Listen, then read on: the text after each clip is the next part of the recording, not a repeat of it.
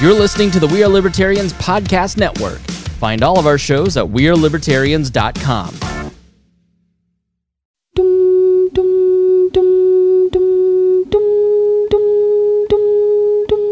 Welcome to We Are Libertarians. My name is Chris Spangle, and this is a very special episode, a Where Are They Now episode of We Are Libertarians.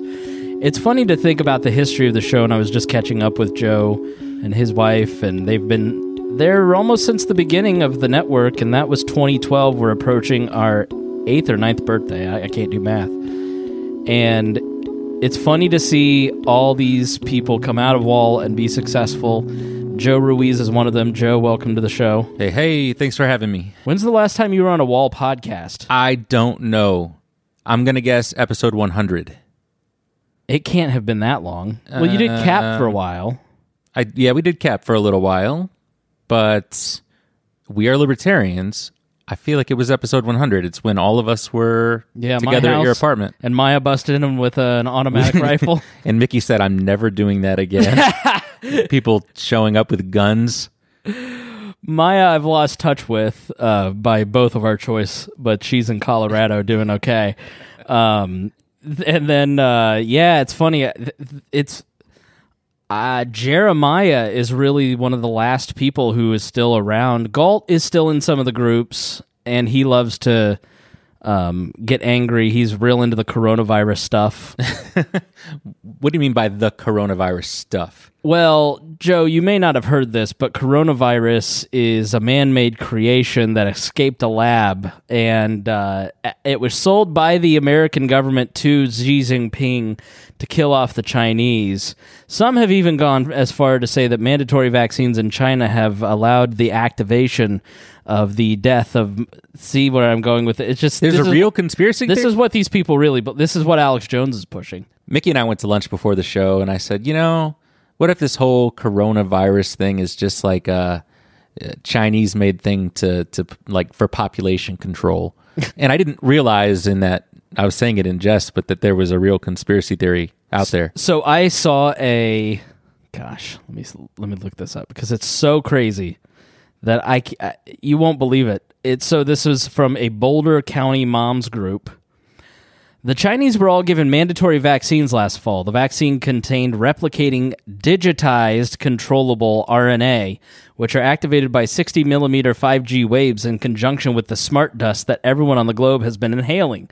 That's why when they say something is cured, the virus can be digitally reactivated at any time and the person can literally drop dead. It's basically remote assassination.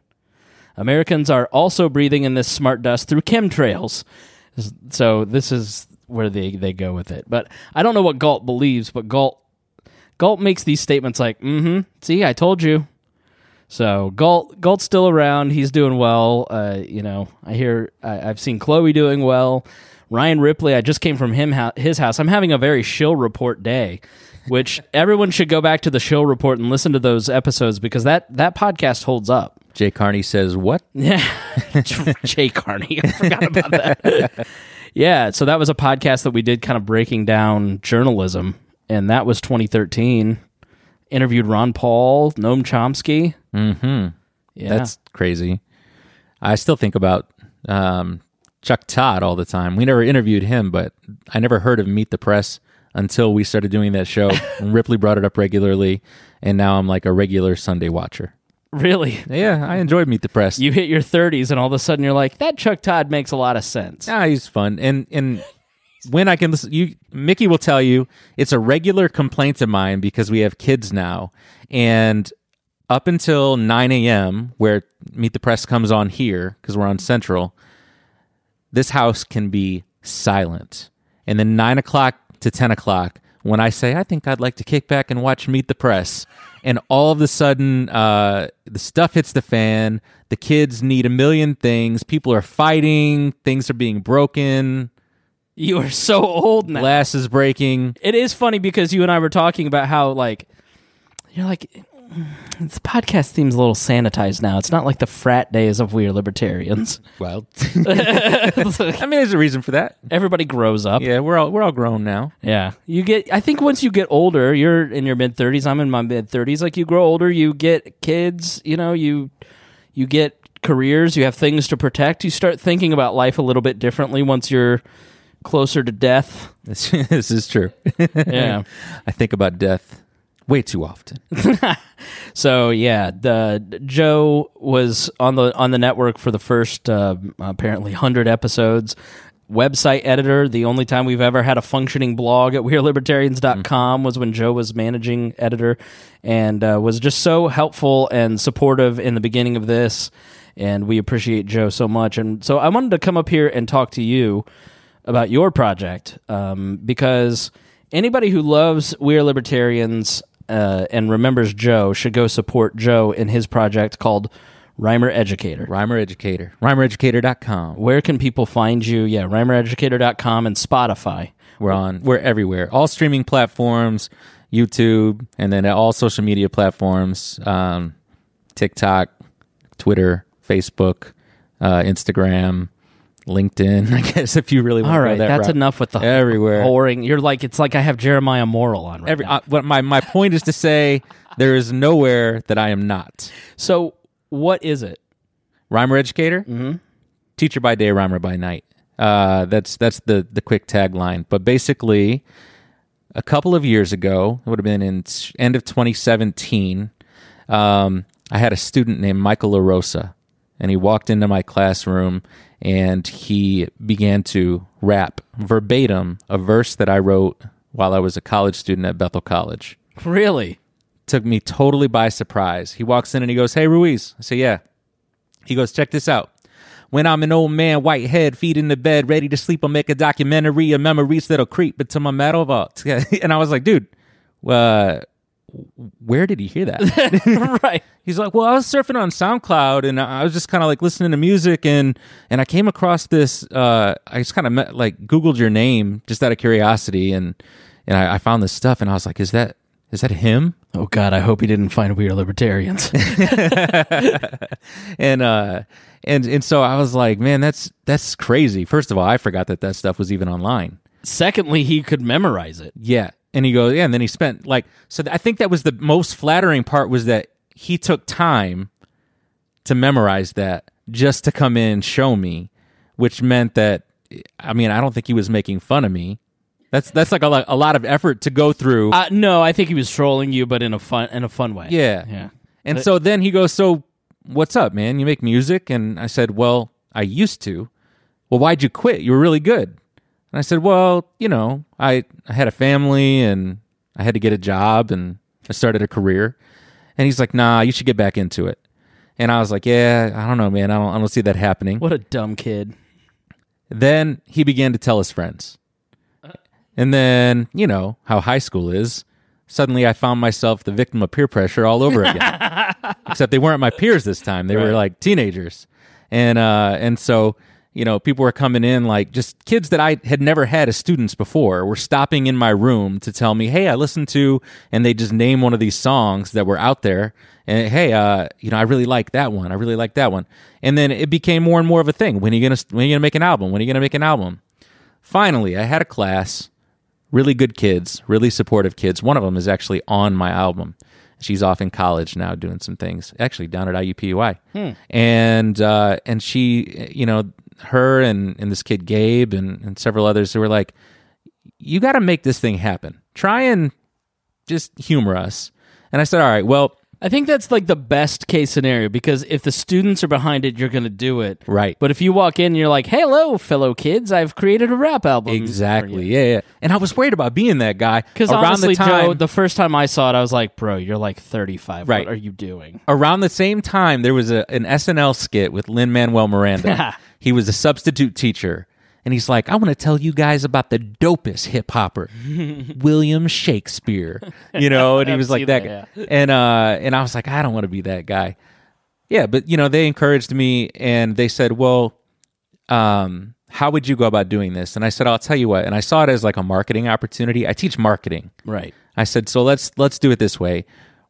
We will start a GoFundMe, and if I can raise enough money for one song, then I'll put it for sale online. We'll give fifty percent of the proceeds uh, to the recording studio for another song, fifty percent of the proceeds to a local charity, And my church, State Street Community Church here in LaPorte, is um, kind of a I don't know how you would call it. They're not. It's like not direct affiliation, but the the guy who's over the nonprofit, the Pax Center, Pax meaning peace, is also the pastor of the church. Right. And so this uh, they work very closely, hand in hand. And the idea is to just feed people here. It's the kind of the largest food providing organization here in LaPorte County, and we are yeah. There's a food desert, and they are just constantly making strides to feed people and be be a good neighbor and just like Right. restore the art of good neighboring which i love and Mm-hmm. that's one of the reasons that we you know support them and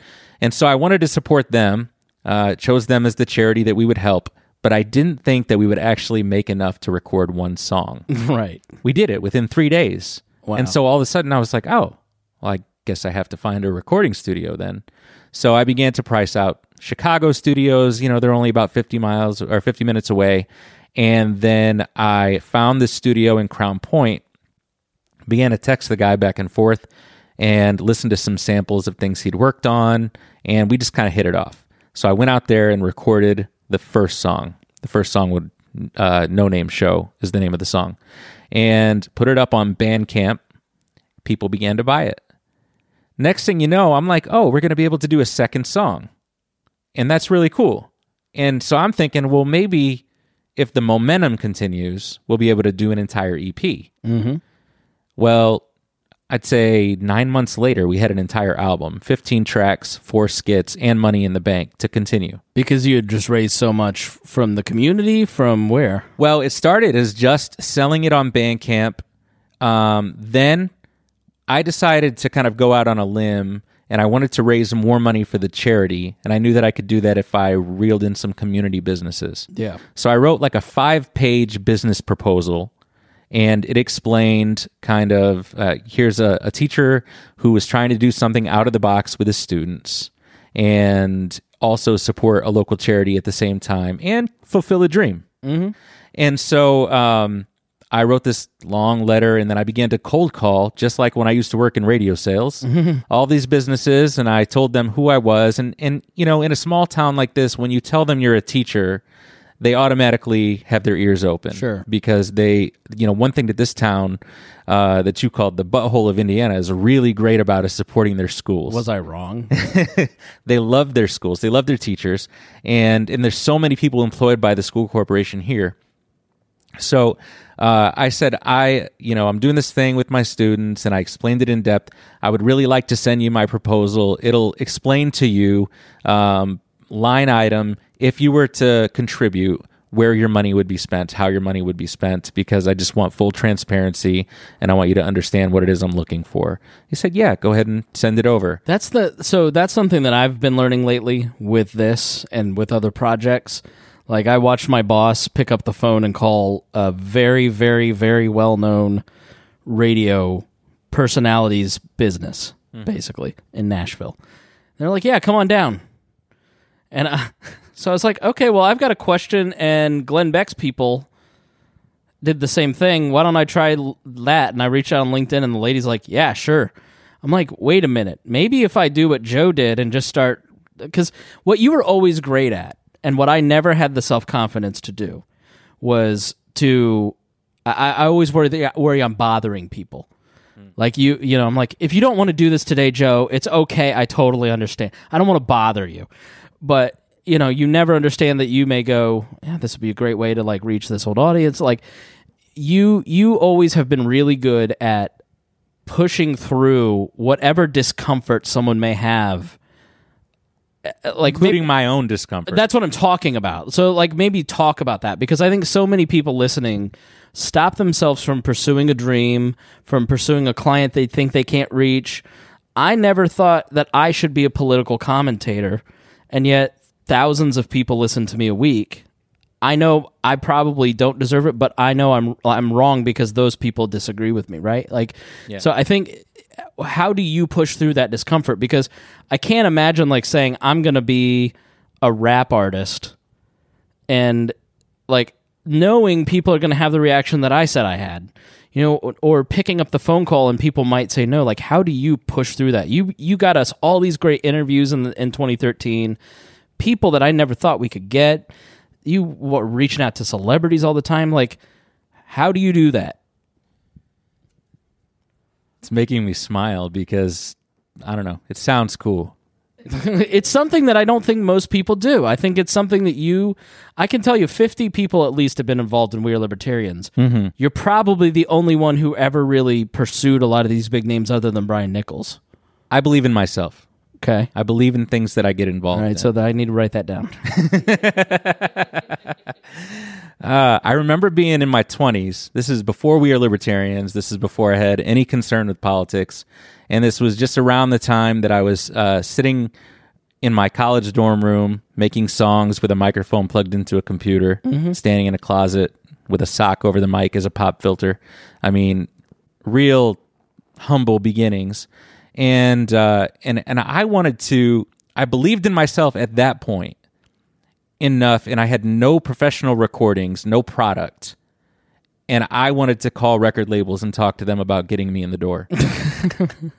and I knew I was going to get shot down every time. And I remember one specific time. Matter of fact, I remember one time uh, Kanye West had his own little record label. It was like a, a record label within a record label. So his greater record label was just serving as a distributor. And his, his thing was called Good Music uh, getting out one's dreams good. And he had Common and Mos Def and this kind of stable of artists that I really looked up to and still look up to as hip hop people. And uh, he ended up bringing in this guy on called, um, what was the guy that, that worked with Diddy? He had the umbrella.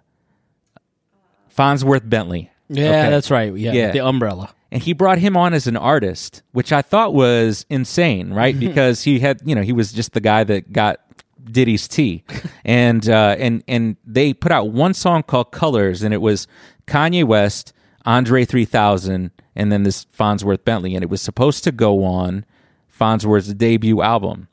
Well, this album, because the the debut single was so good, I began to really look forward to this release, and then it got shelved, and I had no idea when it was going to come out, and that concerned me.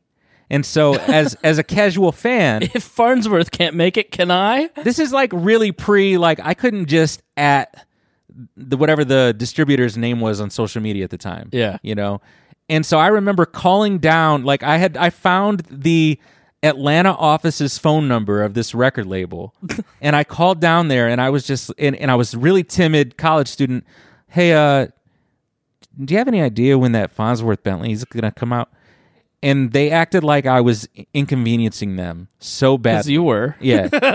and and they wouldn't give me any information. It was just a really quick phone call. I sat around and stewed on it for like 3 hours. I was so frustrated. And I was like, how could they not give me any information? Fans are like the lifeblood of what they do and I was just really fed up. And uh and then I was like, well, fake it till you make it. You got to maybe I need to just call them up and pretend that I am somebody that they need to answer to. Uh huh. I called him back, pretending to be some sort of I don't even remember some sort of agent or something, someone uh, who wasn't just a fan with a concern, but somebody who had business with them. Uh huh. and it was just I took on a character, very like Ari Gold entourage, Right. right? And they were, oh, uh, hold on just a moment. Let me try and see if I can find that answer for you. And um, and they like shuffled through some things and then they came back to the phone and they were like, "Oh, it looks like the reason that we haven't had any success with that release is because uh, good music is no longer going to be with our label and we're not sure what the future of that is." They began to give me answers, and even though I never got the release date and it was never released that album, I hung up the phone and I thought, when I acted like I was somebody, they gave me an answer. And all of a sudden, that kind of created this feeling in me like, if I believe in myself when I make a phone call, I can, I can like get a response. Yeah. And so, anytime that I reach out to somebody, that's the attitude that I take. It's not uh, in arrogance, but it's I'm calling you with a question because I feel like I have something to contribute in it, and it's more than just I kind of want to know. Like I want to know because if I know the answer, then I might be able to create something, some new opportunity. You know what I mean? And and so that's when it was seeking guests for We Are Libertarians. I believed in the brand, and I wanted to. Past tense. I mean, when I was, you know, I was getting, I was booking for It's them, fine. I was teasing you. blushing. great, great. I'm glad it's, Okay, a I- podcast. I, used to believe in this brand. but I I wanted it to be something so much bigger, and I knew that the best way to do that would be uh, to associate with people who were already established and well known. well, the the biggest roadblock that you faced was me at that time because I didn't have the self confidence in myself to agree with you. Yeah, You know what I mean? Like I, I was like, ah, I don't know. but like now that I'm older and I'm a part of the Bob and Tom show, and I, I'm on the other end of that phone call of fans going, "Hey, I want to know." Uh, you don't realize how close to power you actually are if you just try. You have no idea how easy it is to get a hold of somebody if you just try. If you treat them with respect, or yeah, you have a little bit of authority, like act like you're somebody. And I learned that from Abdul too. Like Abdul, my mentor, just decided like I'm going to start a website and I'm going to be the media in Indianapolis. Jer- Jeremiah, I'm going to be the media in Newcastle. You know, and so when it came to interviewing guests, I was like, ah, we're we're just nobody's bothering them. Now it's like I've got people that want to hear what Noam Chomsky has to say. Right. And Noam Chomsky wants to come on because he's got something to promote too. Like it is, and I so I think back those in those early years where it's like, yeah, I was.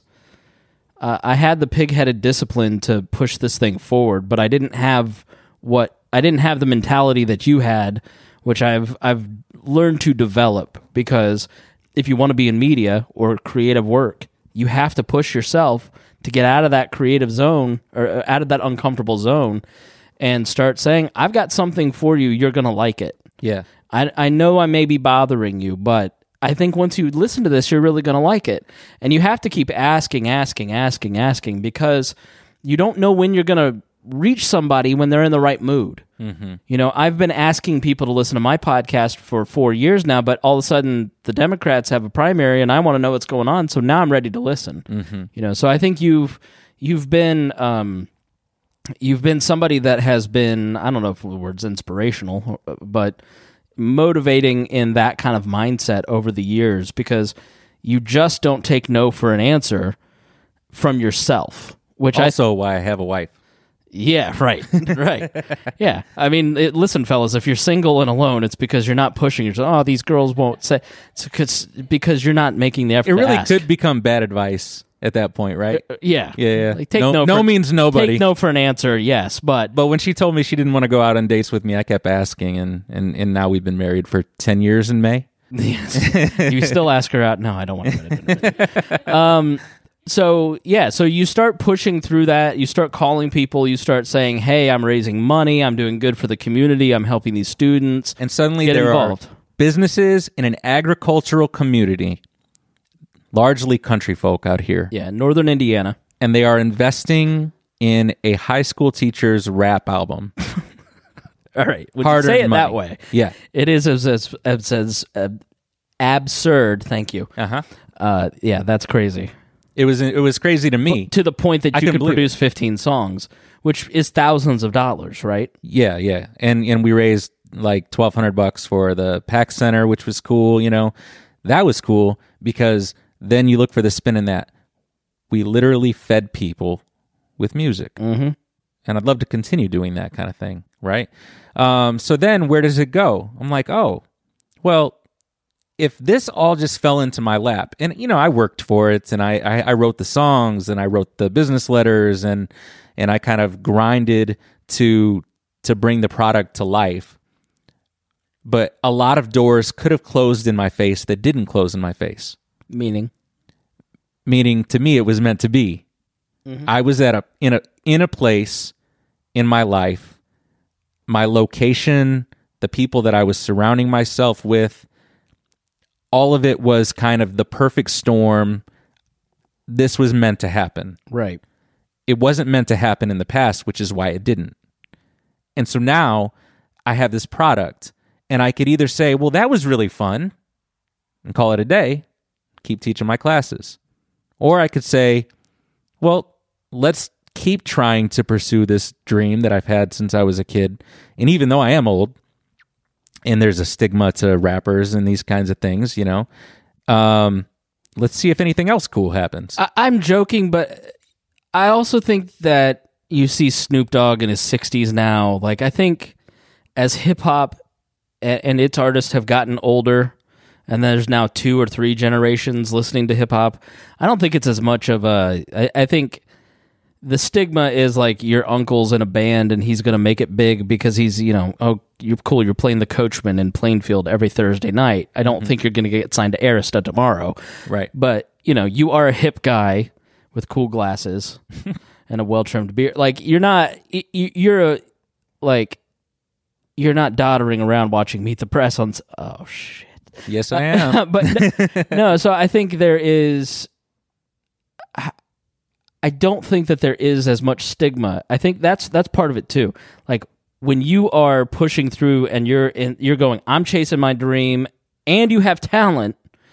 That initial stigma drops off, and people go, "Oh, this guy's actually really good at this." Well, and also I'm creating my own products, right? Like I'm I'm doing this at peak hip hop face tattoo era, right? So like the the hottest rappers in the game when I began this project all had their faces covered in tattoos, or were ending up in prison uh, for you know having firearms that weren't registered or something. And here I am, this clean cut guy with no face tattoos, who's got a master's degree, who's teaching high school kids business, and I'm talking about wanting to put out a hip hop album. And what could that really be? Like, how could that be cool?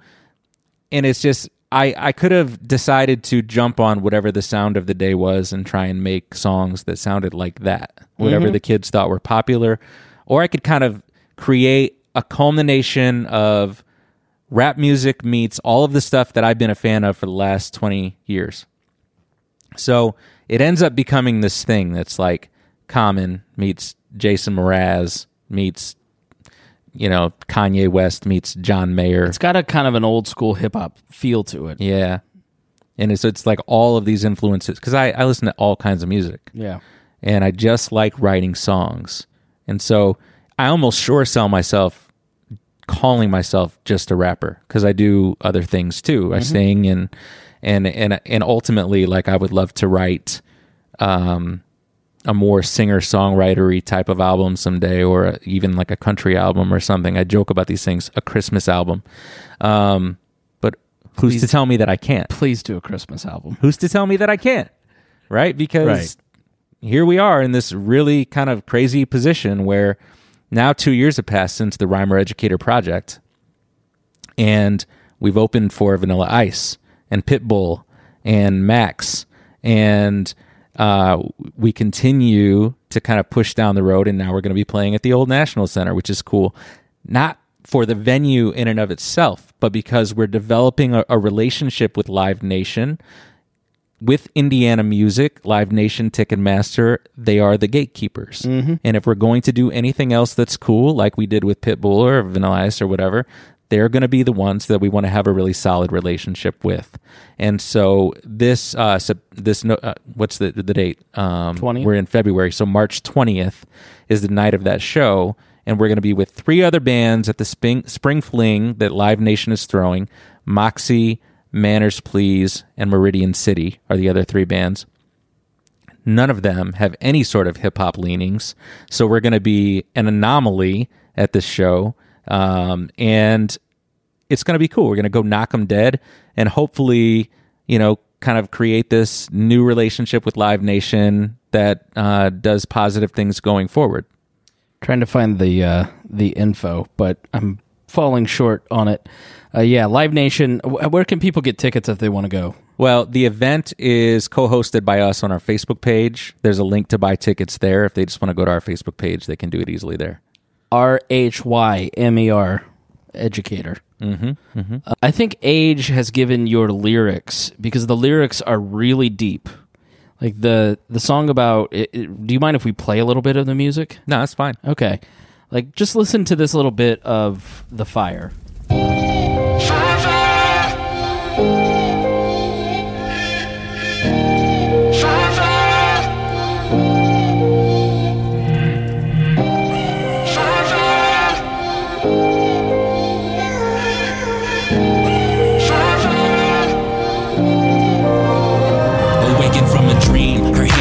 Shook me with a whisper, a terrified scream reduced into a whimper. Cause something was awry. She urged me to come with her. When my feet hit the floor, we explored. All I remember was the light switch, which revealed the smoke billowing above me. Sight hitched, even killed until my mind went silent. Time stood still, my fight or flight went. Fight then. iPhone sent me to that 911. You know, we're trained for this. But when the moment when it's real exists, the shock amplifies each moment and it hangs suspense. So many questions cloud ahead, it makes it hard for you to act instead. Without a plan, we took the kids from their bed, informed the neighbor, said a prayer, took some valuables out of our lair, hopped in the escape and waited patiently. Sirens of blare. Why is this happening? When life goes off in flames, slow motion, tomorrow's a new day. But you feel broken, and everything could change. Here's to hoping that everything's okay. She was safe in. Jensen. Now we're in clear, son.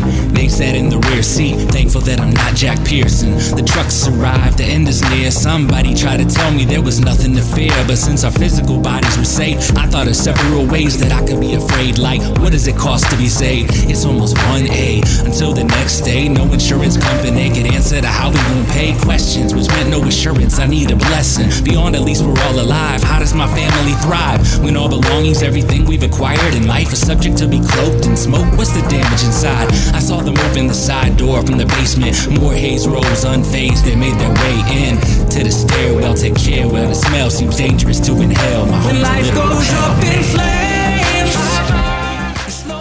when you listen to that, you clearly hear a depth of emotion that it takes. If you're a writer, a podcaster, a, a movie star, a musician, it takes a lot of years to develop the comfort with your own feelings that you a can sense those feelings and then b express them in a way that's organized, clear, and moving. And that song in particular, to me, I think shows a depth that you probably wouldn't have had if you had uh, started when everybody says you need to have started. No, if if if you would have seen me in the songs that I was writing in college, the lyrics were I was trying to write exactly what was already on the radio. And there was no personal story behind any of the music. And I'm at a point now where I'm pushing myself to be more personal to a fault, you know?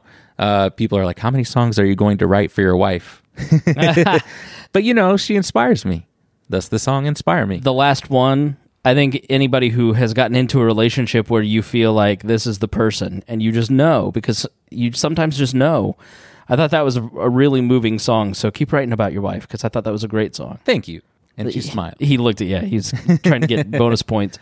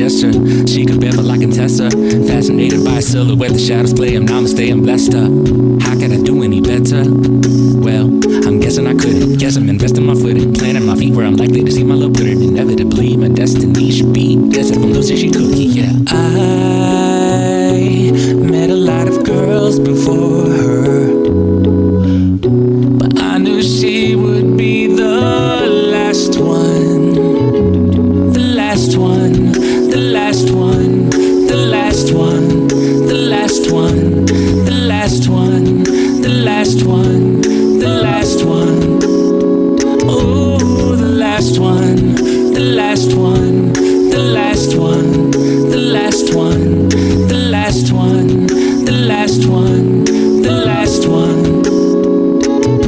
And now she puts on a face in public. She professional. Love it. You the procession. Know this. obviously you listen to that i think as a as a listener you feel what you felt you're able to portray your emotions in a way that it takes a long time to get a, a, a creative voice to be able to understand those feelings and share those feelings Well, I'm pushing myself to be more personal, sometimes to a fault. Like I said, and and the fire in particular, and I haven't had an opportunity to talk like and actually tell the story of this song or some of the other songs. So this is great.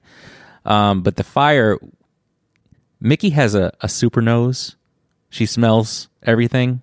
And joining us now to defend herself is mickey joe's wife There's no defending. It's it's true. I do have a super nose, but in this particular case, it was I was pregnant at the time, mm. oh, so it was like super duper. Heightened. Yeah. and it saved our lives, right? Because I was sound asleep, and she wakes me up and she says, "I think our house is on fire." And it This was before the smoke detectors even went off. Yeah before the smoke detectors. So I, I get up and I'm just like, eh. and I'm looking around and I'm like, I don't see any, Like I don't see any up, fire. something smells, and so like I get up and start searching the house. We don't see any flames. But then I flip my light switch on in the bedroom and I can see smoke coming through the vents. Black smoke just starts circulating through the house. So it's coming from the basement. And there was a dehumidifier down there that just spontaneously combusted. We didn't have much else down there, just Christmas decorations. Very fortunate. It's a Michigan style basement. It could have been much worse. But the, the smoke is just going through Billowing the entire through the house. house. And um, so, you know, we called But we didn't know it was at it was in the basement at the time. So like No. we don't know where the smoke is coming from, where the fire is. Yeah. So in this moment, like we're trying to get the kids, we're trying to get the dog, we're trying to find car keys, and c- it's in the middle of February. So where's people's, you know, and you don't think about this stuff like actually happening in the logistics of getting your babies out of bed and getting coats and shoes and because they're little kids at that time they're little. Right. Yep. Yep. So, um, yeah, you can go on. So we get everybody out to the car. Mickey takes the kids to my mom's house. And I sit there with firemen, the firemen. are coming. Yep. they're doing their thing and then there's just a lot of what ifs running through my head. Like what is this? Are we not going to have a place to live? Like how long does this take to deal with? Blah blah blah blah blah. How bad is the damage? i'm trying to mm-hmm. get a substitute teacher for the morning because i know i'm not going to make it to school that morning. And also that means that i need to have plans for that sub when they come in. So i'm talking to firemen lesson planning and doing all this stuff at you know 3.30 in the morning Right. um, trying to figure out like how my next day is going to go and then um, they told us you know it's going to take about three months was it about three months that it, It took was, them? it was two months, Two months. Um, but they were still doing work for the last month. But you know it, to restore everything to and you don't. smoke damage Nobody really knows. Like I, I didn't have any idea how much damage smoke can cause, and just like the toxic fumes that were in the house from the plastic in the basement and all of that. They had to tear up, you know, drywall and clean it out and new paint, and then you know, so it was. So we're at this really weird place, right? Where it 2018 was this year where all of these really good things were coming at me, and at the same time, all of these really bad things were coming at me, and so it just felt like uh, I was being attacked in some way, where where like I could quit rhymer educator, which is all the good things that were happening to me at the time, like creating this album, this dream kind of coming true, and then the house burns down. Mickey's pregnant. Well, sorry, the The basement. house it's did not be- burn down. Hey, shh, it's a better story. This is a podcast. They don't know. Never let the truth get in the way of a good story. Rex Bell. That's right. I, I Mickey's get, I get- pregnant. that's exact. I get that too. You're exaggerating. I You're never know what to believe. Mickey's pregnant, and we have this vacation planned. We're supposed to go down to Houston to visit my dad, right. and then we end up stuck in a house living on an air mattress at my parents' house while our house is kind of being cleaned up and I'm pregnant and she's pregnant on an air mattress on an air mattress for months With in-laws. with in with laws. in-laws and we feel like we're not at home. Well, I mean, we weren't literally at home, but like we, you had to tiptoe around, walk on eggshells. You're in someone else's space. There's Right. like a discomfort. And like a pregnant woman needs to be comfortable, you know? And so then we go on this Or else. vacation. We take this ride down to Texas, and it's uh, just a stressful trip because we have not been Yeah. in like a comfortable space for a while, you know, um, not having been in our own home, and and and then we drive down there, and on the way back up, Mickey's water breaks. Now, let's back it up a little bit. So, it wasn't like I'm 26 weeks pregnant at the time. It didn't just like That's too early to Right, have yeah. a baby. It It, it, it didn't like just burst like you know when people go into labor. It wasn't like I Love something, Lucy, right. Something was going on, you know, and I was, you know, something's off. she so, knew something was wrong. so as soon as we got home, we got home on a Sunday. I had a doctor's appointment before going to work on a Monday. And they're like, just come on in before you go to work and we'll check everything out. Come to find out, my water broke. And so they immediately rushed me to the hospital because basically, in cases like this, um, the baby's going to come any day. It's very hard once you've ruptured, they can't close it back up. And so, you know, For all of, of, us these. who are childless, like, Yeah. when the water breaks, we think I love Lucy. The water breaks. The husband runs around, trips over things, grabs the like. What does the water break? Does that mean that something has So what, you unsealed? have yeah. So you the baby's inside of this nice warm placenta. It's really gross. You know all those nasty words, and the amniotic fluid is dripping. Okay. this is really disgusting. it's By the way, This is light. Anywho, The baby wants to come out, this right. is not what's supposed to be happening. It's so Chuck, Chuck Norris sits way right through and he's, the, and he's way too early. Yeah, Way too early, 26 the- weeks. There Mhm. is, there is a full pool of water, and the baby wants to come down the water slide. and 36 weeks is normal, right? No, 40 weeks is 40 weeks, typically okay. how long people carry. So anywhere from like 38 to 41, you know, typically is, you know. So I am hospitalized.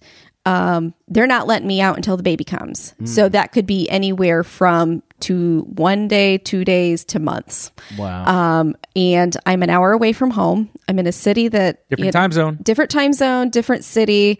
Um, was not planning on it. We had nothing bought for the baby. We had two other children at home. So now Joe, with not knowing what's going on with me and how long, you know, so I'm on steroid shots, I'm on IV antibiotics, and we're just kind of preparing for this baby that's going to go directly to the NICU that may or may not, you know, Live. live. Um, I had a fantastic doctor, so I ended up being living in the hospital for f- almost five weeks. They kept the the baby stayed where he was supposed to be, but I was bed rest, like can't move, nothing. It was a very stressful five was- weeks. oh, for sure. She's trapped. She's getting cabin fever in this hospital room. And at the same time, I'm out of my element. I'm waking up He's in the morning. daddy. Because you're you're in what st- city? I am in. Do they consider that Mishawaka or Granger? Mishawaka. Yeah, So you're you're mm-hmm. how far away? 50 minutes. forty-five to fifty-five minutes, depending on traffic and time of day. Which is still significant. And they're an hour ahead of us. yeah. I'm waking I'm preparing all the kids' meals and I'm getting them to to my mom in the morning so that my mom can take them to school so that I can still go to work because I don't have that many benefit days. And I'm still trying to despite all that's going on be a good teacher and teach the kids at work and then I come home and I pick up the kids from school and I'm feeding them dinner trying to run over there as often as we can and then get them home so that they can do their homework and get their normal I'm like trying to keep a routine. Right. I'm not a routine person and I'm trying to keep routines for everybody and I'm just a little bit freaked out about Yeah. it. So at that time to tie it into music, I could have easily said, "Okay, there's just way too much going on. I can't do this right now." Instead, it was like the only positive thing that I had to look forward to. It was the only it was like the only coping skill Yeah. that I had was writing about it and then going in and recording. So we wrote a song called Drake Isley about our son Drake and about my wife's time in the I made hospital. it to 34 weeks. I think that's important. Yeah. Which is pretty good. So then he only had to he had he spent a few weeks in the NICU at that point. Yeah. But He's healthy, all good right now. oh, now he's great. Yeah. Now, yeah, he's a little monster now. Oh yeah, he's something. Tornado. So let's hear a little bit of the song.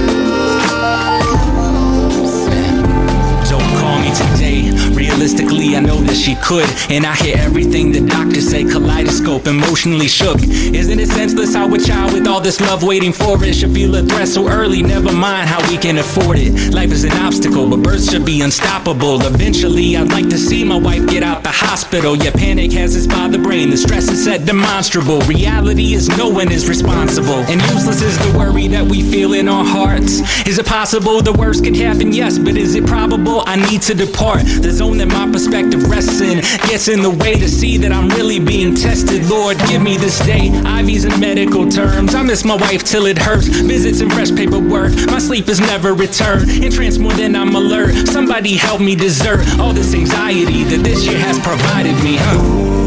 Whoa, I need you to. Whoa, I want you to.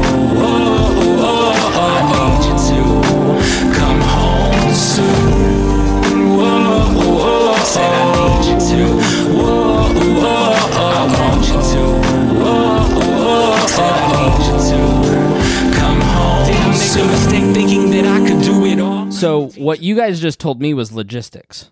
Okay, what you just mm-hmm. told me was the logistics of the situation where you're at and where he's at. What I hear in the song, Joe, is the emotion, which is a bit of the therapy part that you're talking about, that coping. And the first time I heard it, I was like, yeah, this guy is journaling what he's feeling in, in a significant way. And that's a really uncomfortable thing to put those emotions out there for people. What has been the reaction to that song? So what I learned from the fire to go back because these two songs are very connected is the fire, uh, which we think was the stressor that triggered the pregnancy complications that became Drake Isley. Um, so that being a triggering point, what I learned from that was I ended up in therapy, literal therapy, because for once we got back into our home, I was worried every time we left that I'd left the stove on. And I wasn't that there home. was- remember, because I'm I'm in the hospital now. We're, Okay. The kids and Joe are back in the home. He's not able to sleep because replaying mm-hmm. Yeah. over and over that night. And Joe, if I remember correctly, is a bit of a worrywart. No, Really? No, no, no. not. I'm usually Like, chill. he's- She's the worry word. he. Yeah, it's me, not him. Okay. So I, you know, I but I was I was obsessing over this situation with the fire, and I ended up um, working with a therapist and just replaying the situation over and over and over until I was essentially desensitized to it. Called E EMDR. Yeah. Yeah. It's very good for post traumatic stress disorder. Yeah, I, I went through something similar called CBT, cognitive behavioral Yes. therapy, where for me, my traumatic instances, you go, you talk those out, you relive those, and then you spot the thinking errors that are connected to that. And then you flip them. I mean, yep. Mm-hmm. therapy. If you if you are struggling, if you don't have an attitude of positivity, optimism, looking forward, go to therapy. Just talk it out. It Talk it really, out. it really is truly, truly helpful. really is. And so, amidst my therapy sessions, which were just once a week, I was writing, recording, and then doing a music video for The Fire. And the music video came about because the guy who had been recording me, he said, Hey, I want to start offering music videos in studio uh, to my clients, and I need something in my portfolio to show them to incentivize them to record one with me. Can you be my guinea pig? And so I got to record a video for the fire, which was cool. To like I said, things just kind of were falling in my lap where the music was concerned. Is that the video that's on Spotify? Uh, that's the video that's on YouTube. You can look up the fire by Rhymer Educator, and there might be a clip of it on my canvas on Spotify. Okay, that's what it was. Okay. And and so yeah, there's there's a music video that has real pictures of the night of the fire and tells the story of that kind of event for our lives. So then not only was the Mickey being in the hospital a big stressor for me, but imagine how much of a stressor it is on our small kids who don't have mom at home. Mm-hmm. So when we did Drake Isley, I had written this song, but I got them in the studio and they sang. And so, you know, you're saying it's me jour- journaling grief or, or whatever this is, but our kids got to let some steam off too and get in there and record. Both my daughter, who's got a big vocal part on the song, and even my son is in there. You can hear his little voice saying, Come home soon during the song. And how old was he at the time? He's six. So uh, it's a family affair, and we're all just wishing mom was home and wishing the baby was home. and we and we turned it into art. That's what I really like about. I- I don't know if I listen to an album or like Spotify's the one of those things where like you turn on the first song and it just plays all the songs. Um, what I really like about it is that maybe it's because we're the same age in the same sort of geographic location. Like it speaks to me where I'm at now. You know, it's like you. What, what, what's the song about arriving? Oh, destination. Yes, where it's just like, what if this? Let's just play a little clip of this song. It's like we get so hung up on the destination that we forget to look around us and see that we've arrived. It's like we get so hung up on the destination.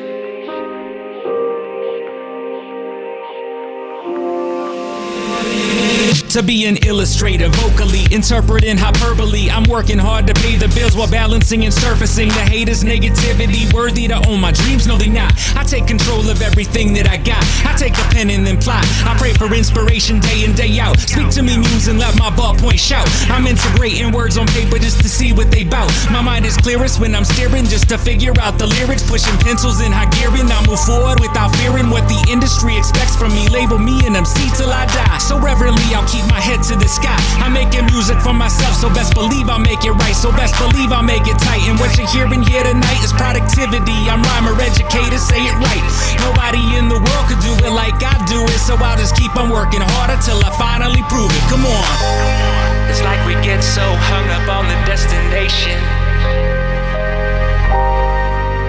that we forget to look around us and see that we've arrived so hung up on the destination that we forget to look around us and see that we've arrived, arrived, arrived, arrived, arrived, arrived, arrived, arrived. arrived.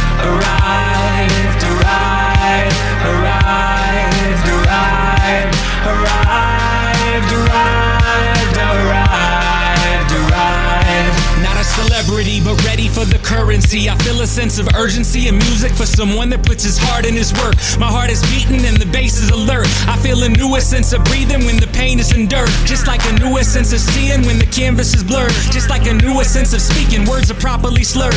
Inhale, exhale it all out. Will I prevail or will I just sell out? We intertwined in a world where dimes used to be money, now they good looking honeys. We separated by the slang that we use and all the words that we choose to change a language that was useful, universal. Now it's regional and seasonal. Still crucial is the fact that we're responsible for everyone who listens. Speaking substance on the track to lift up rap has been my mission. Advancing art form that has made our hearts warm and that we don't part from what has made our hearts one.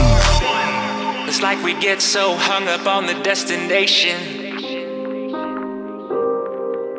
that we forget to look around us and see that we've arrived. It's like we get so hung up on the destination that we forget to look around us and see that we've arrived,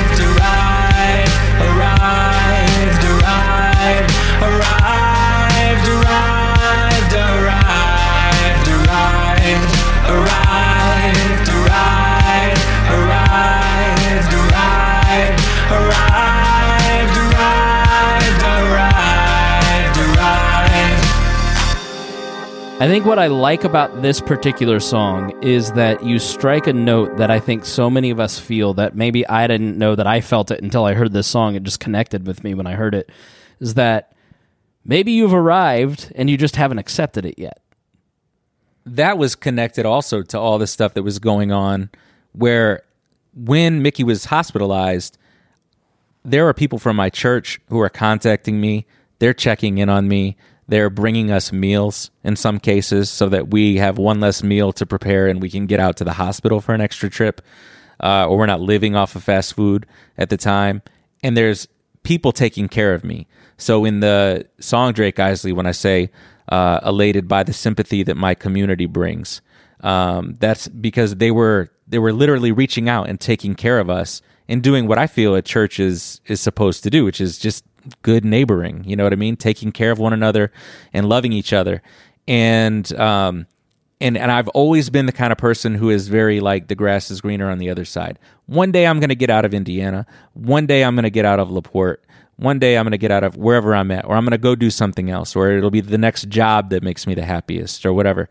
And and that was a moment, and I, I still may move somewhere warmer. I still hate winter, but at that moment, I realized how fortunate I was to have a network of people who really seemed to care. And I don't think I could have done it without them. And so that lyric, sometimes you get so hung up on the destination that we forget to look around us and see that we arrived, was about community and just appreciating the things you have in the moment. Yeah. Well, it's really beautiful. It's it's a great album, and the collection of songs that you can hear on Spotify are really good, and I think they really speak to to life as it is now. And I think that's what that's what it's what good music should do. It should connect you to where you're at in your life. I I found it relevant to me, which made me go, man, if if I were him and my wife were in that position, I'd be a basket case too. You know, and what good content of any media does is it makes you f- makes you feel less alone. You know, and I think just hmm. exactly what you've said, and what what I think I see from a distance watching your social is that community that you've built around this project, which is really cool. Yeah. And and the album itself was just kind of an interesting thing because I started it for the kids, mm-hmm. like I said. And then it became this thing where I've wanted to make an album since I was their age. And so how do I reconcile that with the grown man that I am now? And so it became this thing that I started for them, but then ultimately was written and recorded for me. And it was almost almost looking back on it, and I don't want to say that those situations were anything good because they were nothing but stress, but what they forced me to do was make the album personal. And then the kids, some of them think it's cool that I'm doing what I'm doing, but ultimately, like, then I was no longer speaking to the things that they could understand or comprehend. It was more speaking to people like you, right? Who under- white man. understood family and, and, you know, responsibility and, and social responsibility and community and, and these other things. And now I'm trying to take that product and the things that we've created after to just develop a brand, rhymer educator that's that's music, public speaking. Um, I've done a couple of those engagements, and I'd like to grow that. Ultimately, writing, and it, just an entertainment type of thing that is about bringing joy through love, music, and conversation. Yeah. And ultimately, I have this idea. I haven't really said it publicly yet, but I will say it here. To the woman who kind of helped me uh, desensitize myself after the fire by replaying that situation over and over again, I've thought to myself it would be cool to help other people who are grieving or suffering through trauma um, to to take their situations, their bad situations, their awful stories, and turn them into a song so that they could hear that the way that I heard the fire over and over again to help them cope. So what's stopping you? Nothing. It's in, it's in the works. It's just one of those things that Uh-huh. it's not off the ground yet, but it's going to happen. I feel like Barbara Walters. I got a scoop. no, it's going to happen. Yeah, yeah. You definitely got a scoop. No. I haven't said that anywhere yet. I, I think that's beautiful. I think it's great because sometimes people need others to, you know, I, I used the example about somebody else earlier. Uh, I'll just say. I mean, Greg, who was a former co-host of the show, you know, when I was going through my divorce, Greg was the lighthouse when I was in a fog. And I think, you know, so is my therapist in a lot of ways because, you know, here's a person who you're going, I was going twice a week. That's how messed up I was, Joe. Um, but sometimes you need somebody to call you out of the place that you're in and bring you out of that funk or bring you out and and music you know i, I do this radio show in indianapolis and i just did an interview with uh, matthews voices which is a choral a choir for homeless men and women Oh, wow. and so this thing is the bright spot of their entire week. Sunday at one o'clock, they get into a community of people who are singing music and uplifting and bright, happy songs. And it's it's a great way for them to connect and just build their life and get some confidence around something that's very empowering and fun and different and yeah, I think it's a great idea. I think that that kind of concept where people who need to be called out of something, and I don't mean like called out like call out culture. I mean like, hey, you're okay. Come with me. Yeah. You know, and that that has always been something that I think you have been good at. That's one of your strengths. So go with it. I, I would actively encourage you to do that. I will continue to. It's. I was just telling Mickey. It's. It's stressful sometimes.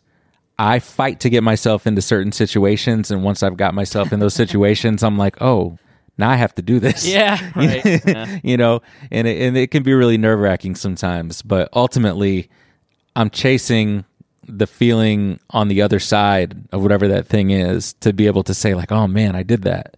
You know, like it, it was hard work to get to open for Vanilla Ice. Like I, I went email, email, email. Like I talked to this guy for what a month, trying to convince him that I was worth bringing onto this bill. He brought me onto the bill. Just okay, some school teacher wants to open. Now I've got additional crew costs. Mm-hmm. And how am I going to make that money back if he's just, you know, a drain on this event and doesn't actually bring any additional business? So he says to me, I'm going to print off tickets. So while everybody else is buying tickets for Vanilla Ice through the Fairgrounds website, I'm going to print off tickets. You can sell them to your family, friends, whatever. And I'll know then who's coming through you and who's coming through the acts that we had originally hired. If you can sell this many tickets, then I know that at least we've paid off our crew costs. That'll make us happy. Uh, if you can sell any additional, then we'll go ahead and just pay you a commission on those tickets. That's cool. When all was said and done, we ended up bringing in 35% of the overall house that night. the paid house, the non ticket giveaway house. And it was something to be extremely proud of. And then we were able to leverage that success to convince the guy over Four Winds Field in South Bend to give us the Pitbull gig also. Yeah. You know, and I still continue to use those two things to try and leverage other situations, you know, and hope that some bigger things will come up too. But, you know, this show we're doing in Indy next month, I'm nervous, you know. I, Live Nation is is a is a, a big fish. So how do you get over the nerves? I don't have a choice. you know, I mean sink or swim. It, it's sort of so people always. I've done a lot of public speaking. They're like, how can you get over the fear of public speaking? You can stand there and make your choice. Am I going to go, uh, Right. or are you going to stand and deliver? You know, I think, and so a lot of this is sort of what with WAL too. It's like when you're building a platform, when you're building something that means something to other people, like it's great to have a relationship with the two of you because of We Are Libertarians. Most of my friendships and all of my girlfriends have come from We Are Libertarians in the last eight or nine years. Like and and we've built a community. People like Chris That makes you the singular libertarian who's met girls through libertarianism. Yes, that is the only one. Uh, no, but I like the community that comes around it. Not just you know getting m- messages from listeners saying I'm a better dad because of listening to the show. Yeah. is truly humbling and. You know, if you can build something great, and so I would just encourage anybody, as, as from from my experience in doing this, Joe's experience in doing that. If you've got an idea, do it because when you pursue a creative idea, you end up building a community around it that just really feeds you, it feeds them. It really is an amazing thing. And you start off talking to nobody. Joe, we were talking to 72 people at the year of the first year of We Are Libertarians. Like when we got to 72, I couldn't believe we had that many people listening. Right. I didn't realize we could You used to the- joke our tens, tens of and tens, of listeners. Yes, you know, and the reality I think is you get those little moments like you're having where, all right, I got Vanilla Ice, mm-hmm. and then okay, I got Pitbull. Okay, I've got the Murat, and then you look back and you go, wow, remember when I got Vanilla Ice and how big of a deal that was, J Lo? yeah. So I would just encourage people, you know, as we start to wind down, Joe, you know, maybe give some encouragement to people too. You've got a dream, chase it, do it. Absolutely.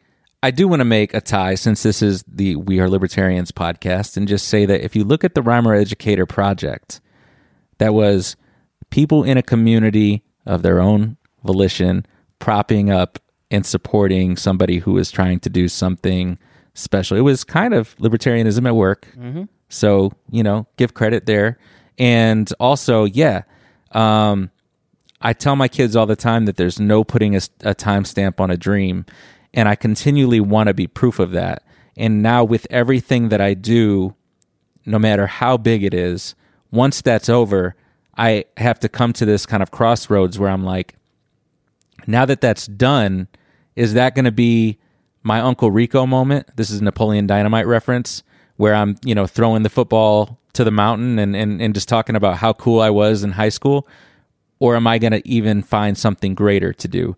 And I find myself challenging myself to get better and better and better and do bigger things because I don't want to just be that guy that's constantly looking backwards. And the better, the more you do it, the better you get, and the more you prove those people wrong. And what people don't get, somebody's always going to laugh at you. It doesn't matter what you do. Oh, There will doesn't matter. always be somebody laughing at you. It doesn't matter.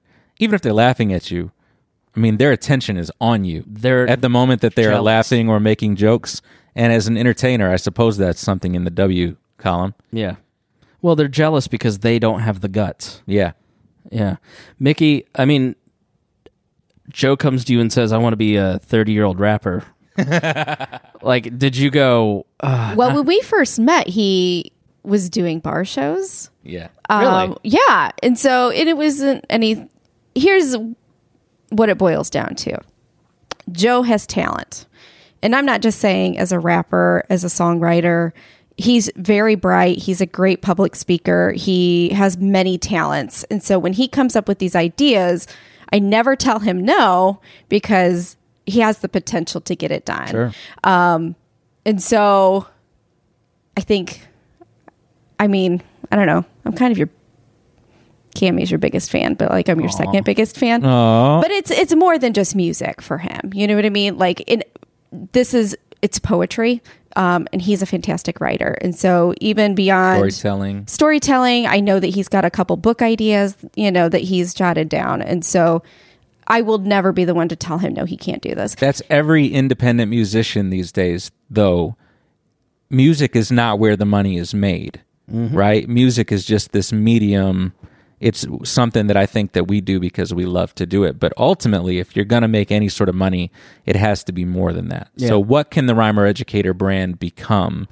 That's that's the the living question that exists out in the world now. Though I would for anybody listening say, you know, if you want to if you love the music and you want to continue to support it, I can tell you how to do that, but uh, because I want to create more of it. But also, if you are looking for someone to come in and speak and uh, you know, I want more of these opportunities what are, what's your email? rhymereducator at gmail.com. And you can find all that stuff uh, on rhymereducator.com. And, you know, the email for booking and everything is down at the bottom. But um, this is the greatest project of my life in that it doesn't limit me. It allows me to take care of my family, go to my day job, and be that person, but also be something that I've always wanted to be at night but even more so than just me doing all of these things for me, it has actually allowed me to do a lot of good in my community as well. And then when I do good for my community, my community does good things for me. And so the lesson that we need to learn, and I say this all the time, is that I find that my blessings swell biggest when I am blessing others. And Rhymer Educator is that's what it's all about. It's the greatest explanation of libertarianism maybe in WAL history because when a person pursues their passion and when they pursue what they're naturally talented at, they bring in other people voluntarily to contribute to the project and the community is enriched. And it's all done without somebody being forced to participate. And that's the foundation of libertarianism. So when somebody says it won't work, a free society can't work, yes, it can because people like Joe are going to make it work. And he's going to be the person that pushes people ahead. And if they don't have the ability, he's going to hire them. So, uh, Joe, Mickey, thank you guys so much for being with us. Joe, one last plug. rhymereducator.com. Please support Rhymer Educator all over the place. And uh, last but not least, three words be good people. Mickey, you get the last word. I don't have any last words. Well, The Well, last Joe Joe's the one with the words. all right. Thank you both so much for joining me, Joe. Thanks for everything. We really appreciate you, and we'll see you on March twentieth at the Old Nation Old Nat. Old National Center. Yes, thank you. I I am tongue tied, tired, and but uh, I'll give you some rap lyrics to Thank recite. you. Thank you. Maybe some caffeine. All right. Thanks so much for joining us here on We Are Libertarians. Please go support Joe and uh, go check him out on Spotify. Get his plays up. He's going to be watching. He, he needs this, people. All right. Thanks so much for joining us. We'll talk to you next week.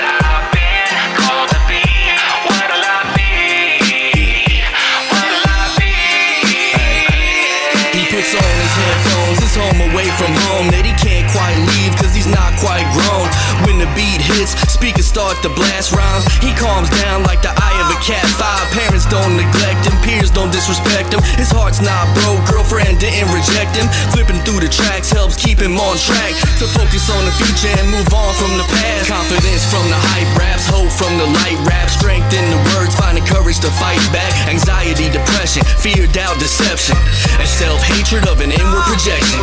If music is the most effective therapy session, crank it up and let it heal. That would be my suggestion to anybody going through it, anybody hearing this. I feel your pain because I'm speaking from experience. I've often wondered what it would take me to just feel normal, to fit the mortal. Still, there's a voice that's been whispering you're